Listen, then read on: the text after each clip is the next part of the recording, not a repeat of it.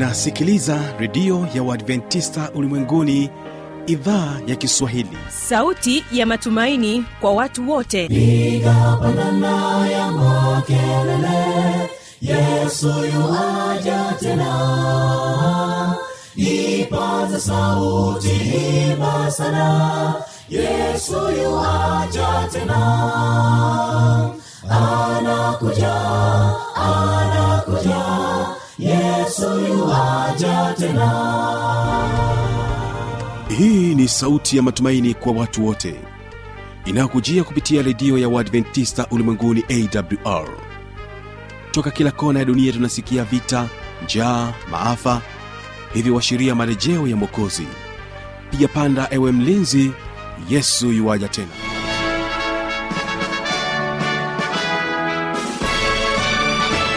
unaendelea kuitegea sikio idhaa ya kiswahili kikutangazia kupitia masafa mafupi ya mita bendi 25 kutokea morogoro tanzania. Mpendwa msikilizaji endelea kuungana nami kupitia awr tanzania na kupitia kisima fm masafa ya 89.7 mtandao wetu ni www org hii leo ungana nami kibaga mwaipaja nikiwa msimamizi wa matangazo. Leo tutakuwa na wimbo wa kwanza kutoka kwake beatrice sagati ambao unakwenda kwa jina la je moyoni umejawa na mashaka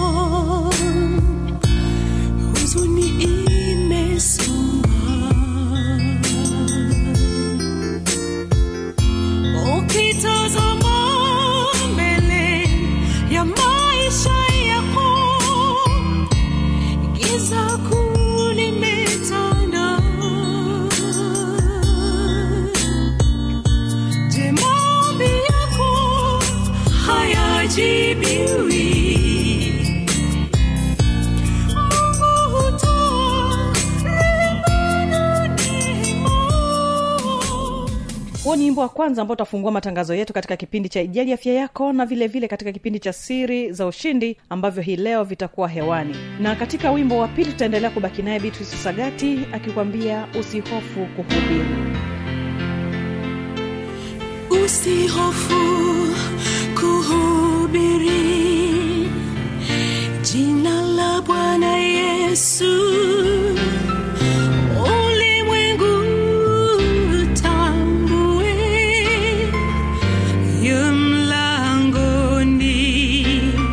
kumbuka ya kwamba katika kipindi cha ijali afya yako tunaendelea kuangazia mada unayosema jeraha la nafsi sehemu ya pili. Na hapa utakuwa naye joseph kabelela pamoja naye mary mseli. Wote hawa ni wanafunzi wa chuo kikuu cha jordan kichoko hapa mkoani morogoro. Mm, kakuta kuna baadhi ya nchi za wenzetu ambako kunakuwa kuna vita vita. Labda watoto fulani hivi wametekwa. Kwa mfano kipindi fulani waliwahi kutekwa watoto na na boko haram. Watoto mm. wale wakaenda wakatekwa kule wengine wakageuzwa kuwa wake we na nini. Mm. lakini mazingira kama yale mm. unakuta kuna baadhi yao sababu mtu akikataa kitu fulani mm. ana, anauawa.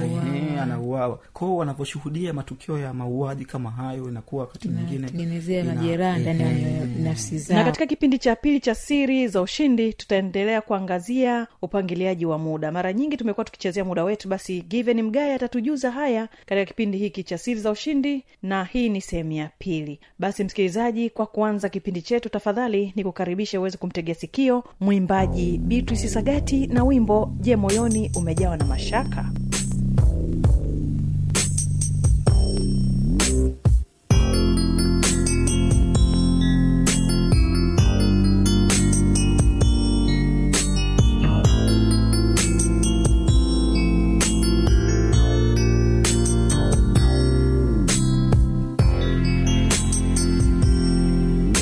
Je,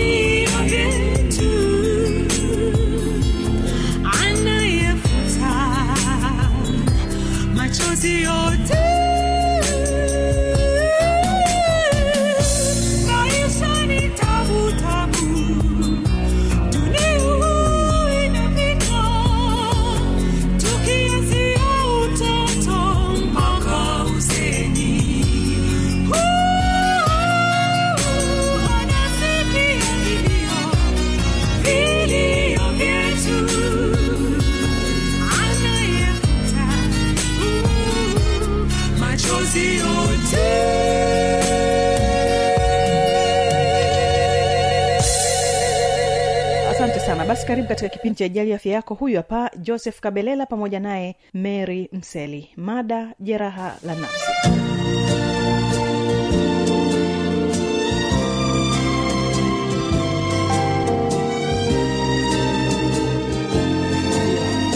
La nafsi inaweza kusababishwa na kuteseka kutokana na kushuhudia ajali mbaya mm. kwamba mtu ameshuhudia ajali mbaya imetokea mm. sehemu fulani kwa mfano labda tunakumbuka mwaka miaka ya nyuma kidogo hapo mm. ilitokea ajali ya, ya, ya treni dodoma pale kwahuku kwa huku mtu mwingine anaweza kaa labda ameshuhudia tukio lile afu aliondoka kichwani kwake. Mm-hmm. lakini pia wakati ndege juzi kati hapa imedondoka kwenye hata ile ajali ilitokea pale msamvu vile la roli lile la mafuta. mm-hmm. watu walivyopoteza maisha. Mm-hmm. kwao wakati mwingine mtu anaweza kaa labda tukio lile limetokea na likashindwa kutoka ndani mwake. Huenda ni mwanafamilia anahusika katika lile tukio litokea. Kwa hiyo akipita hata yale maeneo anaumia kweli yani anamkumbuka yule mpendwa wake. Ndio.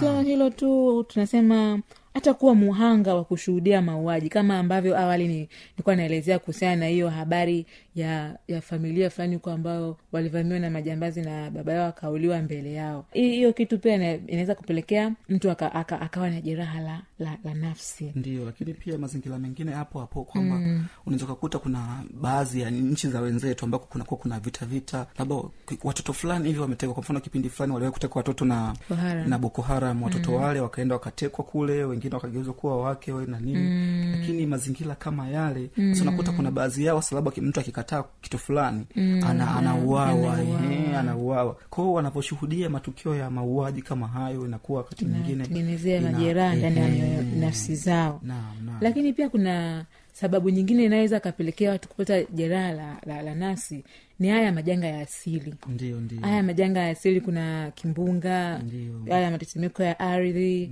Inaweza ka- vile ambavyo kimetokea labda tuseme tuki- hapa tukienda moja kwa moja kwenye tetemeko la ardhi linaweza likatokea likapelekea hata wanafamilia kupotezana. Ndio ndio. Kwa hiyo ili tetemeko la ardhi linaweza kampelekea huyu muhusika ambaye kwao imetokea ime, ime, imetokea ikampelekea jeraha la nafsi baada ya kupotezana na familia yake mm. ni kweli kabisa kwa mfano kama hapo naweza nikatolea mfano mm. hivi hivi karibuni ilitokea tetemeko uturuki mm. na watu wengi wamepoteza, wamepoteza maisha lakini pia wandugu wamepotezana mm. na kwa sisi wa afrika tulipoteza pia kulikuwa kuna mchezaji ambaye ayuko yuko uturuki. Mm, haijajulikana mpaka leo kwamba amekufa alikuja, kuonekana baadaye kwamba amesha kufa eh, japokuwa taarifa za awali zilitoka kwamba hajafariki yupo lakini baadaye baada ya kuendelea na kufuatilia wakaja wakagundua kwamba ni mtu tayari alikuwa amesha amesha fariki kwa hiyo wakati mwingine majenga haya ya asili matetemeko eh, ki- vimbunga hivi sijui tsunami vinavyotokea mara kwa mara maeneo ya ufilipino sijui wapi mm. ni majanga ambayo yanawapelekea watu kuingia katika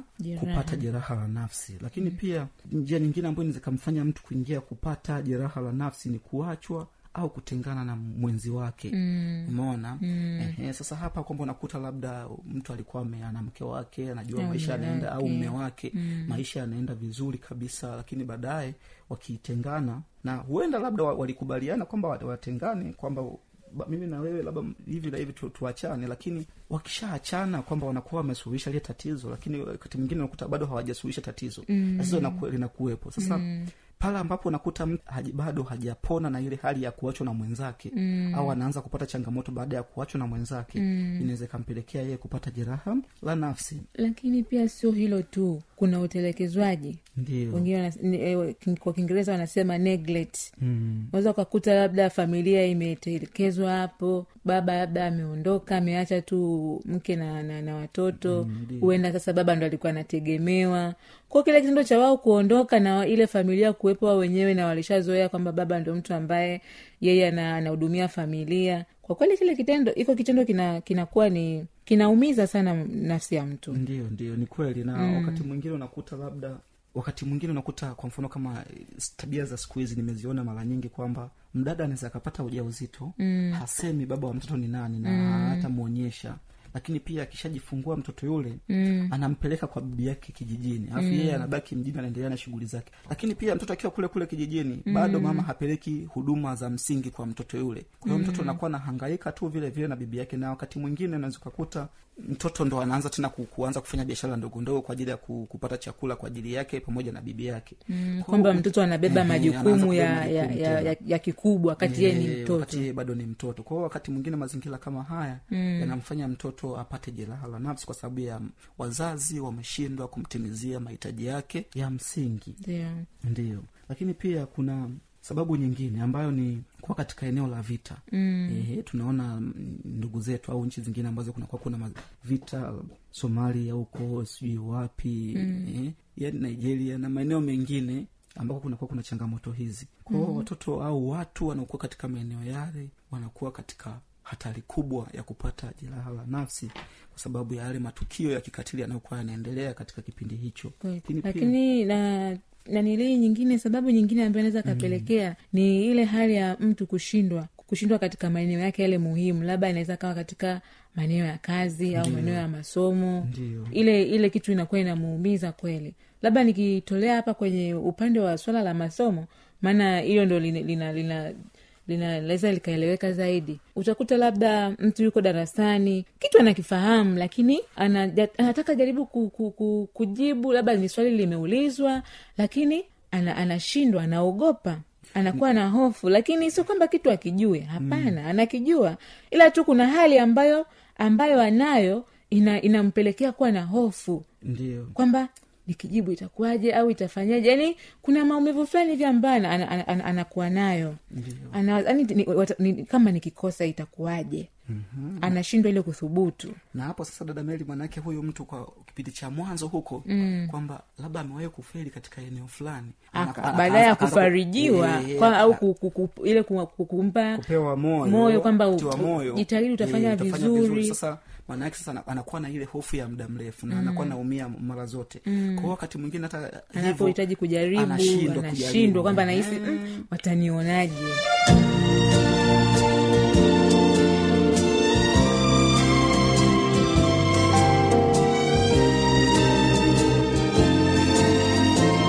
naamini ya kwamba kupitia mada hii nzuri umejifunza mengi. Nami nichukue wasawa pekee kukaribisha katika kipindi cha pili ambacho ni kipindi cha siri za ushindi. Basi huyu hapa given mgaya akija kwako na mada unayosema upangiliaji wa muda. Sehemu ya pili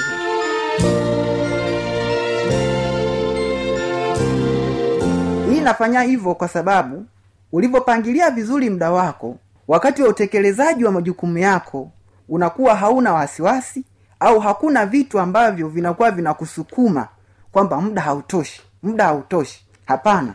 Akili yako inakuwa imetulia mwili wako unakuwa umetulia mazingira yako yanakuwa yametulia kwao akili yako inafanya kazi kwa ufanisi mkubwa na wakati mwingine unaweza kuja na jambo ambalo linakuwa ni bora na kila mtu analiona kuwa bora. Na hii haii kwako tu. Hata wavumbuzi mbalimbali wa huko nyuma watu kama ushawai kuwasikia kwa wale ambao washapita masuala ya, ya sayansi huko watu kama kina isaac newton wanaelezwa kwamba miongoni mwa sifa yake huyu bwana mdogo ambaye alifanya kazi kubwa sana katika mapinduzi ya kifizikia inaelezwa kuwa ni mtu ambaye kuna wakati alikuwa anapenda kukaa ndani anajifungia peke yake akijaribu kufanya mambo mbalimbali katika utulivu mkubwa katika ufanisi mkubwa ili asipoteze lengo lake la kiutendaji. Ni kwa sababu hahitaji bugza. Kwa wewe mwenyewe unapokuwa umepangilia muda wako vizuri inakufanya usiwe na bugza yoyote juu ya utendaji wa kazi yako na kazi yako pia inakuwa na ufanisi mkubwa. Ndiyo maana leo hata kesho utakapokwenda kwenye fizikia kwenye sayansi hawezi kuona hawezi kupita na ukakosa kumsikia mtu kama isaac newton kutokana na kwamba wakati wa uvumbuzi wake alitulia na alitumia muda wake vizuri na nguvu zake alizielekeza vizuri kweli kweli. Kwa hata wewe mwenyewe ndugu msikilizaji ukipangilia vizuri muda wako katika utendaji wako inaweza kukupatia nguvu na nafasi ya kuwa mfanisi zaidi. Ndugu msikilizaji baada ya kufahamu maana ya upangiliaji wa muda lakini athari ambazo mtu anaweza akazipata kama asipopangilia muda wake vizuri ama kutumia muda wake vizuri na umuhimu au kwa nini tunaaswa tupangilie vizuri muda wetu. Ningependa pia tuendelee na kipengele kingine. Tunasema mbinu za upangiliaji bora wa muda au hatua bora za matumizi ya muda. Kwamba tushafahamu nini maana ya kupangilia muda lakini pia tumeshafahamu uh, madhara yanayoweza kupatikana kama mtu asipopangilia vizuri muda wake. Sasa lakini pia tushafahamu kwa nini kuna huo umuhimu wa kupangilia muda vizuri. Sasa tunakwenda kufahamu mbinu za upangiliaji wa muda. Na sio mbinu tu bali tunakwenda kuchukua mbinu ambazo ni bora za kupangilia muda wako. Mbinu ya kwanza au hatua ya kwanza tunasema kwamba panga namna utakavyotumia muda wako kwanza kabla ya kuanza utekelezaji wa jambo lolote. Hii ina maana gani? Kwamba kuna wakati mtu anakuwa anaishi kimazoea anaishi bila kufikiria kwamba kuna muda kwamba yeye akilala akiamka asubuhi anajua kesho nitakwenda shambani. Akifika shambani anakuta na kazi zaidi ya mbili. Anaanza kujiuliza nianze na ipi nifuate ipi? Nifuate ipi nifuate ipi? Mwisho wa siku anajikuta yuko katika ukakasi wa jambo lipi aanze kutekeleza. Na jambo hili atalitekeleza kwa muda gani na hili atalitekeleza kwa muda gani. Kwa hiyo katika ule ukakasi wa kufikiria namna ambavyo atatekeleza jambo lake inakuwa ni shida pia inapunguza hata ufanisi wa utendaji kazi. Lakini unapokuwa na kawaida ya kupanga namna utakavyotumia muda wako kabla ya kuanza kutumia kabla ya kutekeleza jambo lako kwa mfano unafahamu kwamba wewe shughuli zako ni shughuli za shamba. Na kesho asubuhi labda unakwenda shamba labda liko eneo fulani labda tuseme matombo. Sasa baada ya kufahamu kwamba una shamba ambao liko matombo kabla ya kufika huko matombo tayari unapaswa uorozeshe kazi ambazo unakuta hiyo siku utakwenda kuzifanya. Kama utakwenda kusafisha shamba utakwenda pia kuandaa mashimo kwa ajili ya kupanda basi ziorozeshe kazi zote ambazo unahisi utaifanya siku inayofuata. Baada ya kuorozesha hivyo vitu kitakachofata vipangilie muda kwamba hii kazi nitaifanya kwa muda huu. Ikifika huu muda kama sijakamilisha basi nitahamia kufanya kazi hii hii sasa inakupa nguvu. Utapunguza ukakasi siku ya kesho utakapofika shambani. Na kama una shughuli zako siku ya siku ya kutekeleza hilo jambo ama hiyo kazi unakuwa hauna ukakasi. Tayari akili yako imeshajiandaa. Mwili wako pia umeshajiandaa kwamba leo nakwenda shamba nitakwenda kufanya moja mbili. Muda huu hadi huu hapa nitafanya hivi. Na hiyo nimeizungumzia kwa ile kwamba unapanga ratiba ya kesho. Lakini vile vile katika upangiliaji wa kazi au majukumu ya msimu. Tuna maana ya kwamba kabla msimu haujaanza unapaswa upangilie vizuri muda wako.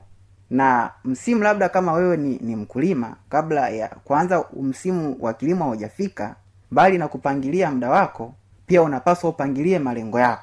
Au malengo yako ambayo utakao umeyapangilia ndiyo utakaoyapatia muda. Kwamba katika msimu wa kilimo lengo langu ni kufanya moja mbili tatu na hili jambo nitalitangulia nitafanya hili nitafuata hili nitafuata hili. Hili nitalifanya labda kwa miezi kwa mwezi mmoja miezi miwili na kadhalika. Vile vile kwa mfanyabiashara kwamba unafahamu kwamba labda huu ni msimu wa sikukuu au ni msimu ambao kuna fursa za biashara labda kwa mfano wale wanaofanya biashara za vifaa vya wanafunzi. Sahizi zinaweza zikawa ni nyakati labda za wanafunzi kufungua mashule na kadhalika. Sasa unapokwenda kupangilia kazi zako tayari unafahamu kwamba huu ni msimu wa sikukuu au ni msimu wa shule kufungua. Kwao majukumu yangu katika huu msimu nitafanya biashara hii hii na hii. Au msimu wa sikukuu utakapofika nitahakikisha nimefanya biashara ya kwanza ya pili na ya tatu. Hii inakupunguzia mzigo wa kuanza kufikiria msimu ukishafika. Sasa ukiwa ni mtu wa kupangilia majukumu yako msimu ukiwa ndo umeingia inakupa shida. Wakati mwingine unaweza ukakuta majukumu yako ambayo unayapangilia yanahitaji uwezeshaji fulani wa kipesa. Na wakati huo umepungukiwa pesa. Kwa mwisho wa siku unashindwa kutekeleza jambo lako. Lakini kama ulishapanga namna ambavyo utatekeleza hilo jambo lako katika huo msimu wakati wa kupangilia mambo muda wako tayari ulikuwa na na taarifa vitu gani ambavyo unahisi vitahitajika kwenye utekelezaji wa hilo jukumu lako ama kazi yako. Kwa moja kwa moja utakuwa umeshajiandaa. Umeuandaa muda wa kutekeleza hilo jambo lakini pia umeandaa rasilimali au vitendea kazi vya wakati huo. Hiyo ni mbinu ya kwanza.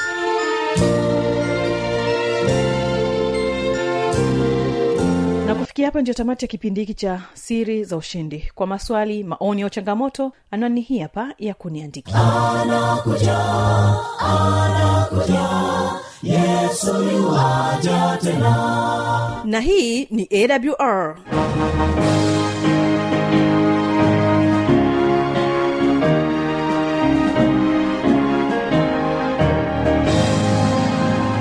redio adventista ulimwenguni awr sanduku la posta 172 morogoro tanzania. Anwani ya barua pepe ni kiswahili at awr org.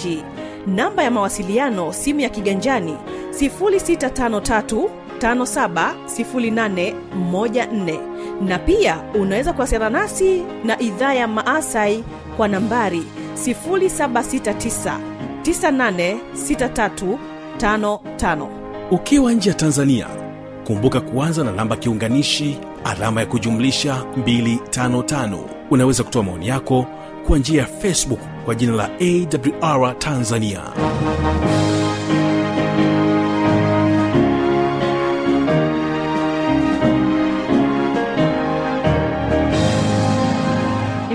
kwamba kesho ni biblia ya kujibu. Basi msikilizaji usipange kukosa. Ulikuwa nami kibaga mwaipaja na hii ni awr kutokea morogoro tanzania na nakwacha na wimbo kutoka kwake beatrice sagati anakwambia usihofu kuhubiri